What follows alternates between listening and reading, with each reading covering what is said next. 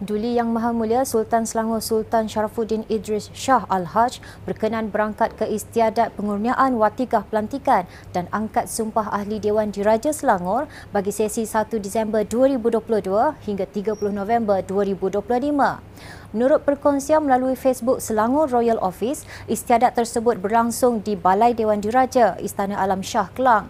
Untuk rekod, ahli-ahli Dewan Diraja Selangor terdiri daripada Raja Muda, Tengku Laksamana, Tengku Bendahara, Menteri Besar, Pengurusi Majlis Agama Islam dan Mufti, semuanya sebagai ahli ex-officio. Empat waris yang lain, lima orang-orang besar dan tujuh orang tua-tua yang bukan ahli Dewan Undangan atau Dewan Rakyat. Lima ahli Dewan Diraja Selangor yang baru dilantik adalah Datuk Setia Muhammad Zawawi Saleh, Tan Sri Datuk Seri Muhammad Ibrahim, Engku Orang Kaya Mahabijaya Hulu Selangor, Raja Datuk Muzaffar Raja Rezwa, Datuk Orang Kaya Mahabijaya Kelang, Datuk Setia Muhammad Husrin Munawi dan Datuk Muhammad K. Ibrahim. Perdana Menteri Datuk Seri Anwar Ibrahim buat julung kalinya menerima lawatan khas daripada Sultan Brunei, Sultan Hassanan Bolkiah selepas beliau dilantik menjadi Perdana Menteri yang ke-10 pada 24 November lalu.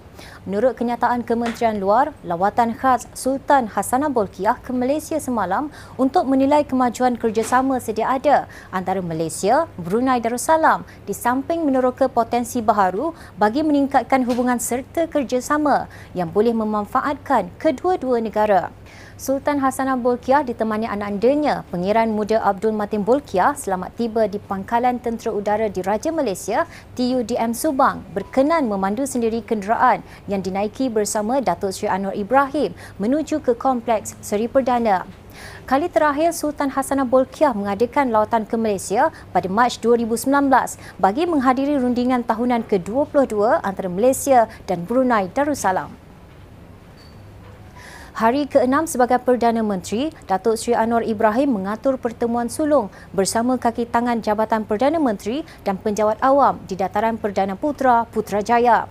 Dalam perhimpunan bulanan yang dimulakan dengan nyanyian lagu kebangsaan dan bacaan doa pagi tadi, Anwar mengajak penjawat awam untuk bangkitkan semula ekonomi dan memajukan negara. Majlis hari ini turut dihadiri Ketua Setiausaha Negara Tan Sri Muhammad Zuki Ali dan Peguam Negara Tan Sri Idrus Harun suatu tahap yang pernah kita capai dulu malangnya merosot. Merosot itu baik ekonominya baik kestabilannya ataupun disiplinnya. Dan tentunya Tan Sri Peguam Negara tahu tentang pelanggaran hukum termasuk isu-isu penyelewengan dan rasuah yang kadang-kadang juga ada kaitannya kerana kelemahan pimpinan kaitannya dengan peringkat penjawat awam. Tidak boleh lagi negara ini um, terus dengan meng- mengizinkan kebocoran, ketirisan dan rasuah. Tidak boleh lagi. Dan ini harus berlaku di semua peringkat. Maka untuk peringkat awal ini saya ingin menyeru mengajak saudara untuk sama-sama dalam pasukan ini mari kita bertekad untuk menyelamatkan negara kita mengangkat semula. Hidup rakyat ini umumnya walaupun tidaklah separah beberapa negara lain tetapi dalam keadaan yang agak sukar. Susulan pembentukan kerajaan perpaduan antara Pakatan Harapan dan Barisan Nasional BN di peringkat persekutuan, Speaker Dewan Negeri Selangor Eng Su Lim berkata, Barisan Nasional masih dianggap pembangkang sehingga dimaklumkan kemudian. Menurut Su Lim, sebarang keputusan diserahkan kepada Datuk Menteri Besar Datuk Seri Amriddin Syahri. Tambahnya, sekiranya status blok pembangkang negeri itu bertukar, maka kedudukan di dalam Dewan Negeri Selangor akan disusun semula. Beliau berkata demikian ketika ditemui di bangunan annex Dewan Negeri Selangor petang tadi. Sementara itu, Ketua Pembangkang Negeri Datuk Rizam Ismail merangkap ahli Dewan Negeri Sungai Air Tawar berkata pihaknya masih menunggu keputusan dan arahan di peringkat Barisan Nasional Selangor. Sekiranya saya mendapat uh, arahan dan juga maklumat seterusnya mungkin kedudukan dan sebagainya dalam Dewan itu akan di... Uh, susun semula ada di, di 100 semula lah. Tapi setakat ini belum apa lagi uh, perkembangan lanjut dan juga arahan daripada pihak yang amat berhormat Datuk Menteri Besar. Di Selangor saya rasa uh, Yang Amat Berhormat Datuk Menteri Besar dia akan uh, pasti akan gunakan pendekatan yang lebih inklusif, uh, lebih inklusif terbuka uh, untuk pastikan kita punya gabungan kerajaan perpaduan di peringkat pentercaya kukuh dan di negeri Selangor kalau dah ditakdirkan untuk bekerjasama dan untuk ini selaras dengan titah Duri Yang Maha Mulia Seri Paduka yang di-Pertuan Agong saya rasa kita di Selangor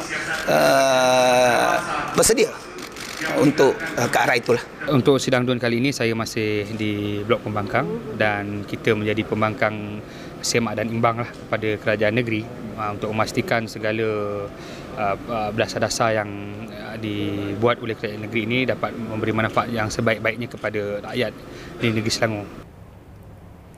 Program Bantuan Kehidupan Sejahtera Selangor, Bingkas yang ditambah baik daripada Program Kasih Ibu Smart Selangor, KIS dan KIS Ibu Tunggal, KIS IT mengekalkan kuota 30,000 penerima bagi tahun 2023. Esko Kebajikan Masyarakat, Gana Batirau Veraman berkata, pecahan kuota bagi setiap Dewan Undangan Negeri dibahagikan mengikut statistik dari Suruhanjaya Pilihan Raya SPR. Beliau berkata demikian ketika menjawab pertanyaan daripada Ahli Dewan Negeri Taman Templer, Muhammad Sani Hamzan dalam persidangan Dewan Negeri Selangor pagi tadi. Jumaat lalu, Datuk Menteri Besar Datuk Seri Amiruddin Syari mengumumkan program bingkas diteruskan pada tahun 2023 dengan peruntukan sebanyak 108 juta ringgit. Kerajaan negeri telah menaikkan sebanyak 5,000 kuota baru bagi jumlah keseluruhan kuota program bingkas kepada 30,000 penerima berbanding kuota bagi program KIS sebelum ini sebanyak 25,000 penerima. Pecahan kuota bagi setiap DUN adalah ditetapkan berdasarkan jumlah terkini pengundi di kawasan DUN mengikut statistik dari Suruhanjaya Pilihan Raya Malaysia SPR yang diwartakan pada 17 Januari 2022. Pembahagian kuota adalah seperti berikut. Pertama, DUN yang mempunyai bilangan pengundi bawah 50,000 pengundi akan menerima sebanyak 337 kuota penerima. Kedua, DUN yang mempunyai bilangan pengundi sebanyak 50,000 satu hingga 75,000 pengundi akan menerima sebanyak 506 kuota penerima.